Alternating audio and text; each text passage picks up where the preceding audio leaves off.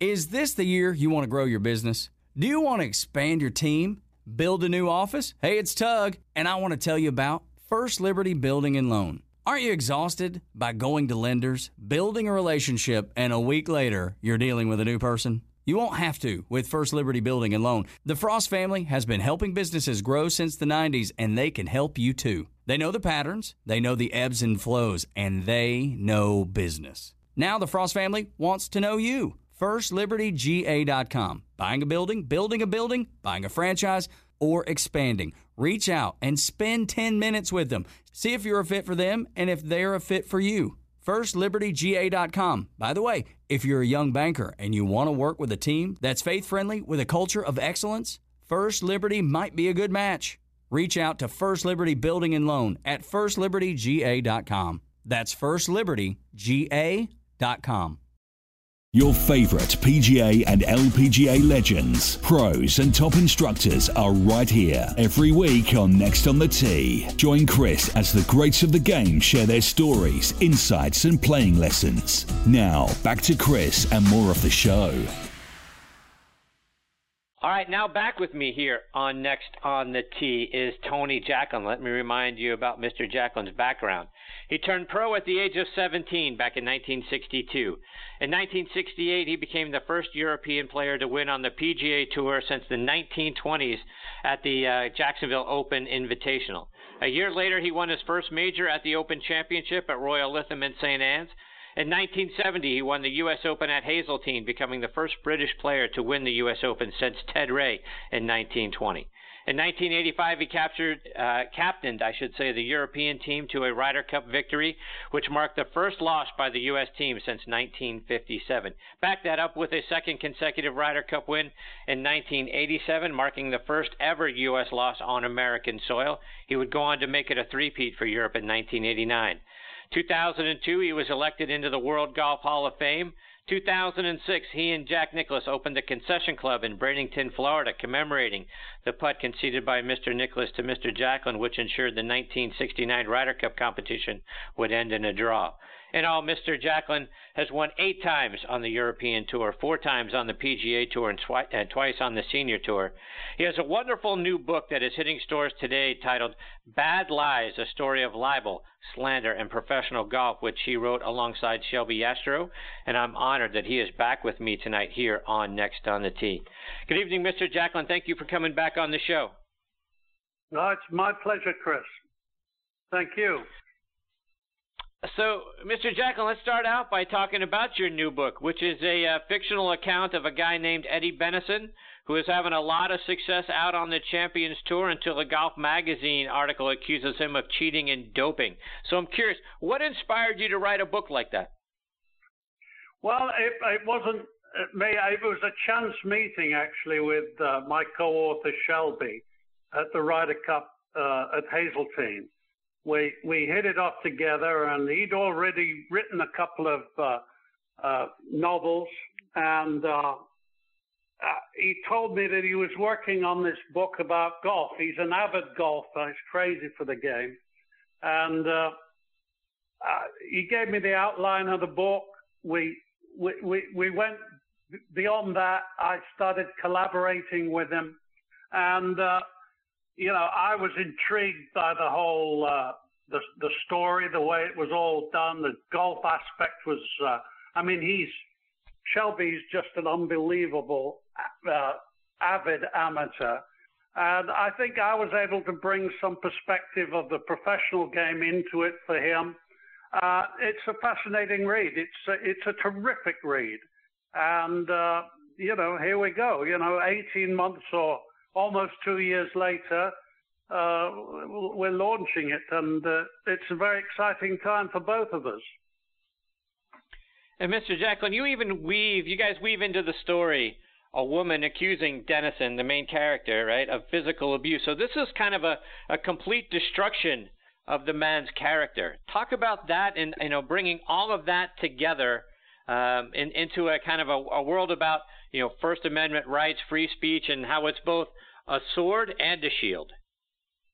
Well, yeah, I mean, uh, it, it, was uh, it was Charlie Mayfair, the lawyer, uh, uh the defense uh, job to keep that story out of the courtroom. And it goes back and forth. The characters are in this thing are so strong. And uh, in fact, the first time I read it, uh, and I said to my wife, you know, this is this has got this is a move this is movie stuff. And uh, I mean, obviously, Bennison was devastated when these uh, stories came out, and golf confidence of a golfer, the very fine line you you you have to straddle to be a, great player. His confidence was wrecked after these articles were written about him. Uh, the whole courtroom thing and back and forth between the courtroom and golf uh, is, is just a fascinating read altogether. Just a, a couple more on the book, and it, you know, like I say, it's it's it's a bit about. It, at least it comes across to me as a, about First Amendment rights, but it also sort sort of seems to me like it is a commentary a bit about you know our media and then sort of a statement on society and, and what it's like out there for you know the the professional athletes today. Is is all of that really the the story about you know the underlying story of the story? Uh, absolutely, and I remember in my early days when you know when I was in my pomp, you know the British press were a tough bunch, and uh, you, you get a lot of stuff written about you from time to time that's just not uh, uh, exactly true. Uh, you know, sometimes they they make stuff up, and uh, this is this is uh, that this is why I was drawn into this. Uh, I, in many ways, you know, I left Britain as a young man because I I hated what was happening through the media to me. You know, I mean, they were take there were different opinions from different uh, fronts, uh, and they didn't always know what they were talking about. And, and it's not the right place. It's not where you want to be. Uh, so I've, I've been living outside of Britain for quite some many years now, in part because of that. And uh, when I when I read about Bennison's predicament, as it were, uh, I became, uh, you know, it, I couldn't help but uh, sympathize. And uh, anyway, you, you, you read it. It's it's a terrific uh, it's a terrific story. Um, and uh, you know, as I say, that self confidence that he had, winning the tournaments he won, was obviously dented by these uh, malicious uh, articles that were written, and uh, uh, and there's great stuff in there with caddies and old stuff that I contributed uh, from days past, and you know, great players involved in it all. It's uh, it was fun, a lot of fun. Mr. Jacklin, it, would seem to me, you know, looking back over the breadth of your career, right, and, and some of the things you just mentioned, you know, the things that that happened to you or were said about you, and, and those sorts of things. Did, did do you remember? Was there a, a point in time? And I've wondered about this in, in lots of different aspects, not only on this show and other shows that I do, but the media changed at some point in time from uh, d- delivering the news and reporting on the news to reporting on sensationalism and, and what could you know get more headlines or get somebody to you know now in today's society right get more clicks on the internet and that sort of thing. Do, do you remember was there a point in time that you saw that things sort of flipped from being about the news to being about sensationalism.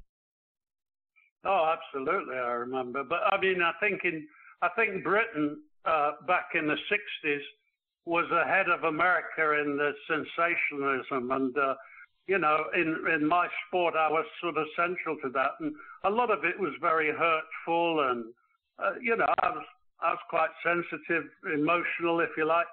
Um, you know, we're not machines, and uh, you can't help but read the press. And when, when you're reading stuff that's basically made up, it, it, it, it it's hurtful, and uh, uh, it's it's all changed up. I actually found that the American press were a lot more straightforward and uh, than than the Brits were back then. I'm going back 40, 50 years, but uh, you know everything changes, and uh, certainly this social media and uh, sensationalism that exists today. I mean, you know, look at our president. He has to. Uh, he, he's he's the brunt of most of it, and uh, you know he's got to be very thick-skinned on that basis. Uh, so yeah, I mean, I think it's a very typical topical story right now. I mean, it's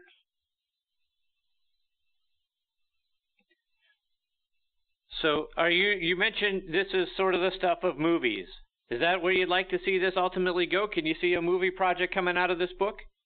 Well, uh, that was the first thing I saw. The, the characters in it are so strong uh, that um, it just jumped out at me. Uh, now, whether whether that happens or not, uh, we'll see. But uh, uh, Mayfield, the lawyer, is is such a strong character. He's actually the main character. It's not Eddie Bennison. It's his it's his defender in court that is the true character in this story, and you know how the, the things he has to deal with. And, and uh, uh Jack Jack Nicklaus was kind enough to uh, do a little uh, bleep for us, and uh, you know it, it says you know it's a bit like around the golf, and I never realized it at the time, but uh, you know around the golf is all about the bounces and how quickly you you can recover from the bad bounces, if you like. And in a courtroom, it's it's very much the same for for, the, for that legal man. Uh, you never know what uh, a witness is going to say, and how quickly can you recover from you know a slipped word or a slipped statement. It's uh, it was it's all fascinating and a wonderful experience. I didn't think at this time in my life I was going to have so much fun doing anything. Honestly, it was uh, it was a great great privilege to be involved in it. So, do you see yourself getting involved in more fictional stories, kind of like this? Well, you know, I wouldn't. I would never say never. Uh, I, I, thoroughly enjoyed this exercise and working with Shelby, who, you know, his background is as the uh, top legal counsel for McDonald's. Uh, he's to hear some of his stories uh, of the old days in Chicago. Uh, it's, it's, all been fascinating, and our wives gelled uh, wonderfully. We've we've had some wonderful times over this. It's been fun more than anything, and if we succeed with it, well, that, that's uh, that's a bonus. Mr. Jacklin, I want to I want to talk a little bit about your career before we let you go, and and um, everyone seems always like to talk about the putt on the last hole of the '69 Ryder Cup that Mr. Nicklaus conceded to you, but I, I want to go one hole back because on 17 you made a 50 foot eagle putt to keep that match going. What was it like yeah. to make a putt of that nature, you know, when you had to have it in, in a pressure situation like that? Well, I can only tell you, you know, I was 25 years old. And as a 25 year old, you think all things are possible. You think you're immortal, I suppose. Is, and I had all the confidence in the world. I, we we played the 18 holes in the morning, and I I, I, I beat Jack four and three in the morning. I was I was on top of my game. I was pretty confident. I lost the 16th hole. We were all all square after 15, and I lost the 16th. I made bogey there, and Jack made par. But to hold that putt on the 17 from 50 feet, and he was inside me for the for his eagle. Uh, you know that was a real a hammer blow to him. Uh, it, it, was a sensational week. You know, obviously we, as a team, uh, Great Britain and Ireland in those days, it was it was before the Europe Europe got involved. Uh, it was the first time we'd really done anything in in, in Ryder Cup for uh, well since since '57. So it was uh, it was an important time, and uh, for that one to go in was I'm not saying it was a fluke because I was aiming for the hole and I was trying to make the putt, but for it to happen to go in at that uh, moment in time was uh, uh extra special. And of course, Jack ultimately conceding the two footer was. Uh, I, I, mean, I was ready to make it, uh, but you know, the fact that he picked it, uh, my marker up and conceded was a, a great gesture of sportsmanship and uh, an immense relief to me at the time that I didn't have to do it. um, let's talk a little bit about uh, the Ryder Cups that, that you captained. And, and prior to 1985, whether it was Great Britain or the European team, hadn't won a Ryder Cup since 1929. And here you are leading a team, and, and you had the likes of Seve and Nick Faldo, Ian Woosnam, Bernard Langer, Sam Torrance, Sandy Lyle. You had a great team.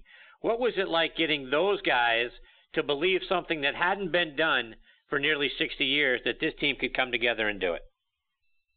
Well, it was it was a special time and timing. I think you know when you look back, especially in sports, timing is everything. Uh, when I was asked to do it in '83 the circumstances weren't ideal. Uh, I only had six months to prepare to be uh, the, the, the team. I hadn't got any captain's picks. Uh, it was, uh, you know, I had to get things together in very short order. But I, I recognized that really we were being treated like second-class citizens by our own PGA and and I requested that everything be upgraded. You know, we at least when you stood on the first tee, we needed to be even Steven with our with our American uh, counterparts. They were flying Concorde, we were flying British Airways in economy, not knowing what we were paying for or what anybody was going to give. We'd wear anything anybody gave us clothing wise.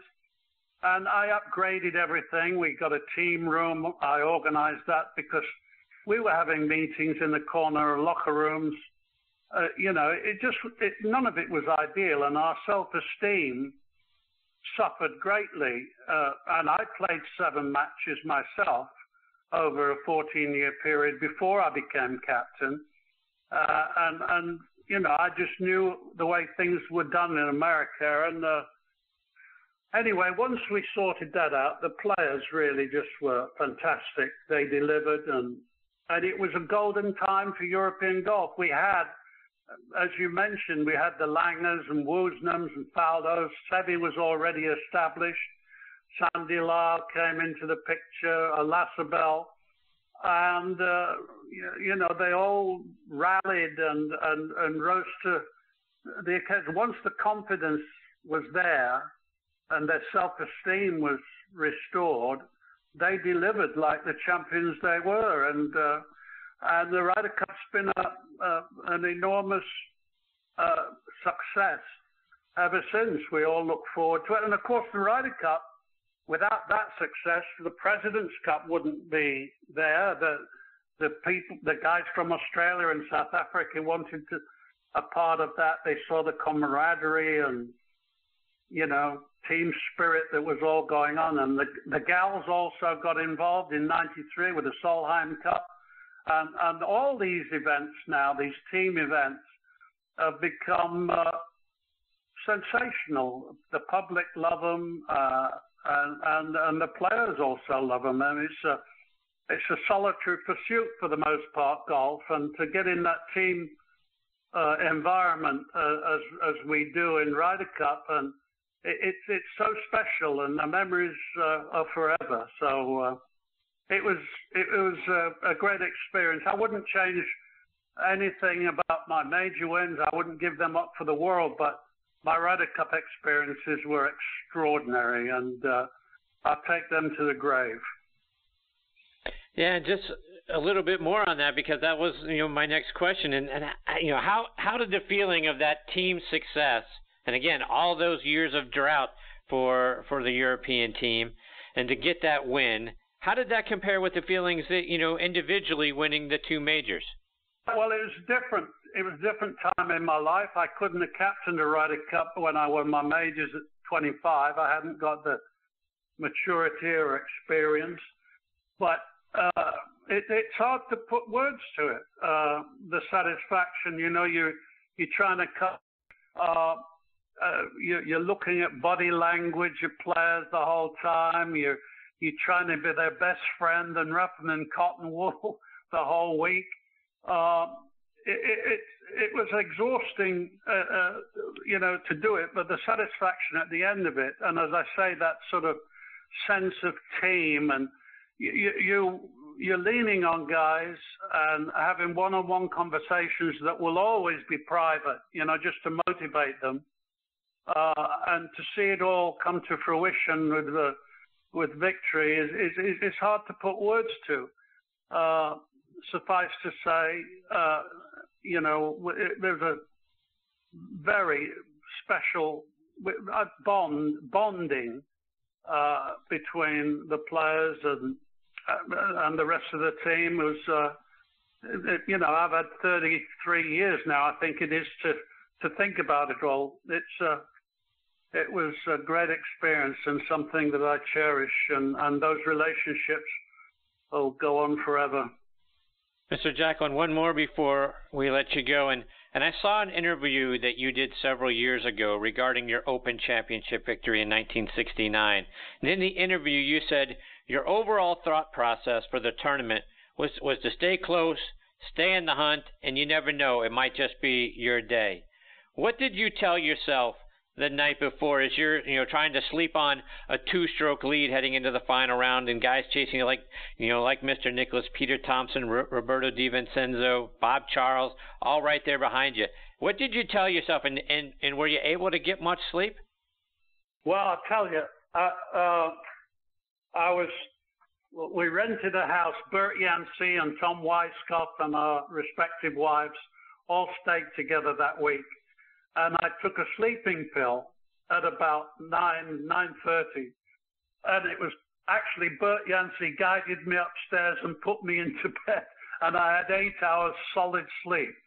So you know, I, I it's, it's hard to explain, uh, you know, uh, the mental state. I, knew, I knew I needed that sleep. I couldn't have. Uh, I, I couldn't have done without that. I woke up refreshed early the next morning. And then, of course, you've got this sort of dilemma of waiting half a day before you tee off. I think the tee off time was about 2.30. And uh, all the nerves and trying not to go uh, to the golf course and, or keep your mind away from what may happen. I think I was at a museum or something on the, in the morning, uh, trying to keep my mind away from what could happen that afternoon because it's an en- enormous uh, thing. And the more you want something, of course, the the more likely you are to get ahead of yourself. That's just human nature. But the fact that I was able to deal with it uh, was down to you know, the, I'd, I'd had a couple of years by then playing the American tour. I'd, I'd had my win at Jacksonville in '68. Uh, I knew I was a, a good player and and I wanted to be as good as I could be. And uh, as I said earlier, I was young, I was resilient, I was, uh, you know, I, w- I was ready, and the time was right, and uh, I managed to, uh, to, to to to get it done. But it, uh, I could never underestimate the hurdle. It was uh, it was it's a tall order. Winning majors, of course, and I knew winning majors was all it was ever about, really uh, if you want to be remembered. So uh, I, have been, I've been very fortunate in my life to uh, have uh, won a couple. Of course, I, I, went close a couple of times too, but we won't go there. It, it, it, suffice to say, I, I was gratified, and uh, it was an amazing time in my life, especially being so young. Again, the title of Mr. Jacklin's new book is called Bad Lies A Story of Libel, Slander, and Professional Golf. It uh, was released today. It's available out on Amazon.com. Mr. Jacklin, thank you so much for being generous with your time and coming back and uh, being a part of the show tonight. You're fantastic. I've always enjoyed the time I've gotten to spend with you. So I thank you for doing it again tonight, and I hope we get the privilege of doing it again real soon. Thank you, Chris. My pleasure. God bless you. All right. Take care, Mr. Jack, and all the best to you and your family. Thank you. That is, again, the great uh, Tony Jacklin. And again, one more time, the name of the book, Bad Lies, A Story of Libel, Slander, and Professional Golf. Again, it's available today out on Amazon.com. Is this the year you want to grow your business? Do you want to expand your team? Build a new office? Hey, it's Tug, and I want to tell you about First Liberty Building and Loan. Aren't you exhausted by going to lenders, building a relationship, and a week later you're dealing with a new person? You won't have to with First Liberty Building and Loan. The Frost family has been helping businesses grow since the 90s, and they can help you too. They know the patterns, they know the ebbs and flows, and they know business. Now the Frost family wants to know you. FirstLibertyGA.com. Buying a building, building a building, buying a franchise, or expanding. Reach out and spend 10 minutes with them. See if you're a fit for them and if they're a fit for you. FirstLibertyGA.com. By the way, if you're a young banker and you want to work with a team that's faith friendly with a culture of excellence, First Liberty might be a good match. Reach out to First Liberty Building and Loan at FirstLibertyGA.com. That's FirstLibertyGA.com.